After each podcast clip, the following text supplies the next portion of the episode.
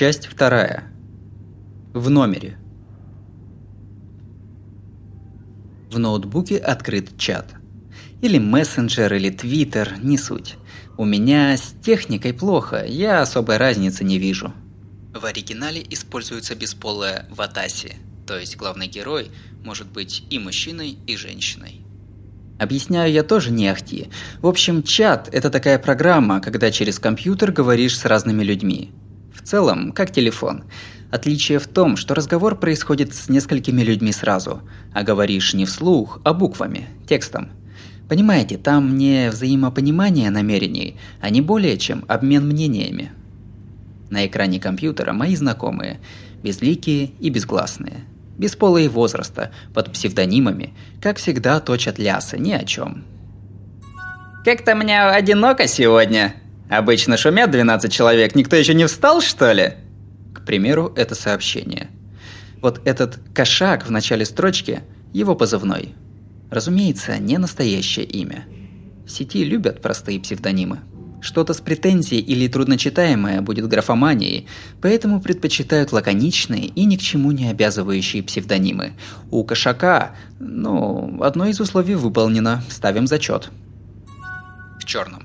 «За недорогую информацию спасибо большое! Значит, в X третьем блоке позади здания Y? Наведаюсь, как выкрою время». Собак. «Да там руина какая-то по тому адресу. Ну, если верить Google Earth». Кошак. «Это выглядит как преступление. Серьезно, спасибо, мя!» Кладовой. «Этот в черном, как всегда. Блин, может, пора вычислить адрес? Кто у нас из этих?» Формул. «Выведывать про Ирл в интернете нехорошо. В черном вправе на защиту личной жизни. Вот из-за этого вы и без работы сидите. Начните с соблюдения регламента». Собак. «Лол, прайваси». «Формал, даже я бы твою предъяву не стал с пола подбирать». Кладовой. «Формал чё-то пишет за полночь и типа не безработный, ГГ». Формал. «Меня с вами не равняем. Я сейчас на дежурстве. Напарник патрулирует в городе». Кошак. «Секьюрити собственного дома старательный. Что, сегодня тоже с утра на биржу?» Кладовой. «Ай да кошак, ай да сукин сын». Формал. «Да, ребята, похоже, в этом чате всем нужно начать нормально выполнять обязанности перед обществом. Без имени, что думаете?»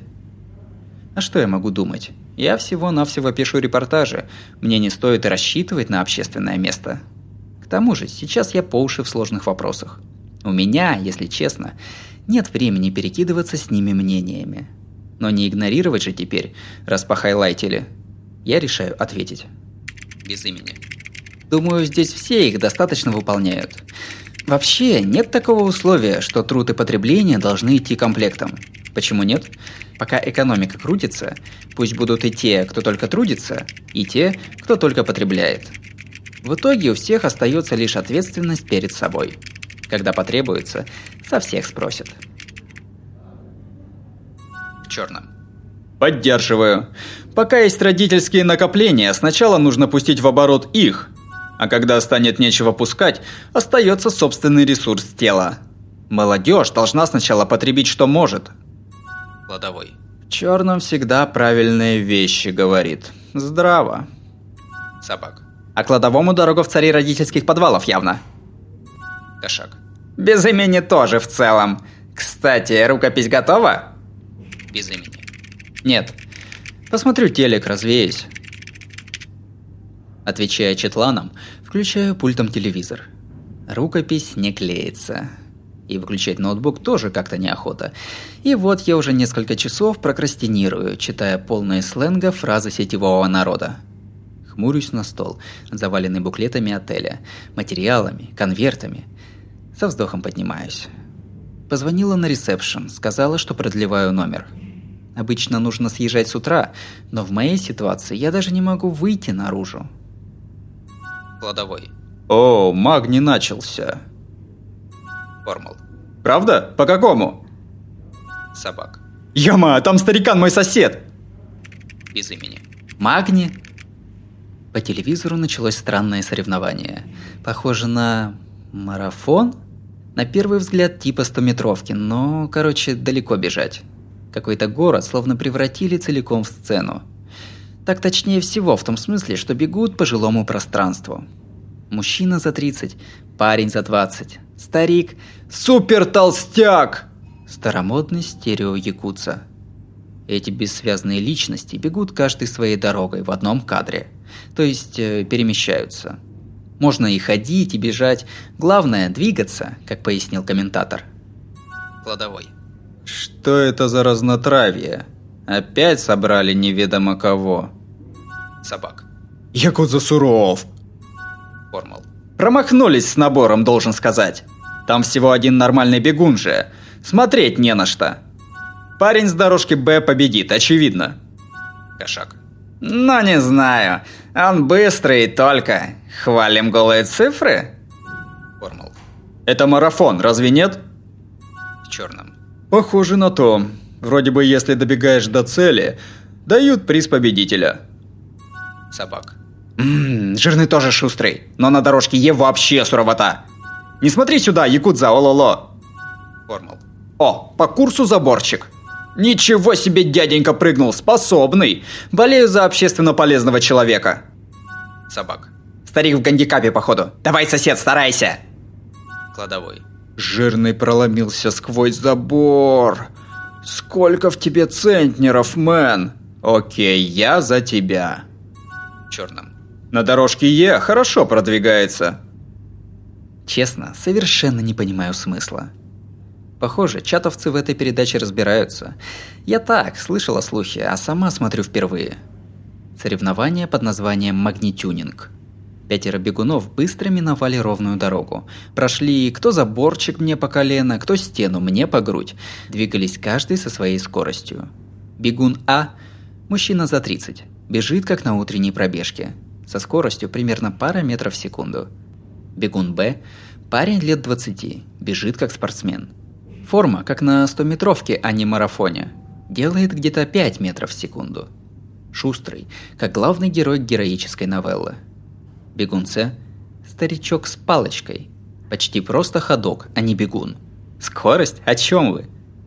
Бегун Д явно прошел сто килограммовую отметку. Большую часть массы составляют не мускулы, а жир.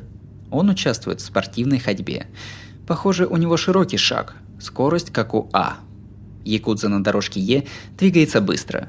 Продвигается-то быстро, но в скорость это не складывается. И вперед он не смотрит. Танцующая походка напоминает временный наркотический припадок. И показывать такое по общим каналам – сущее безумие. Без имени. Что это за забег? Называется «Магни»? Формул.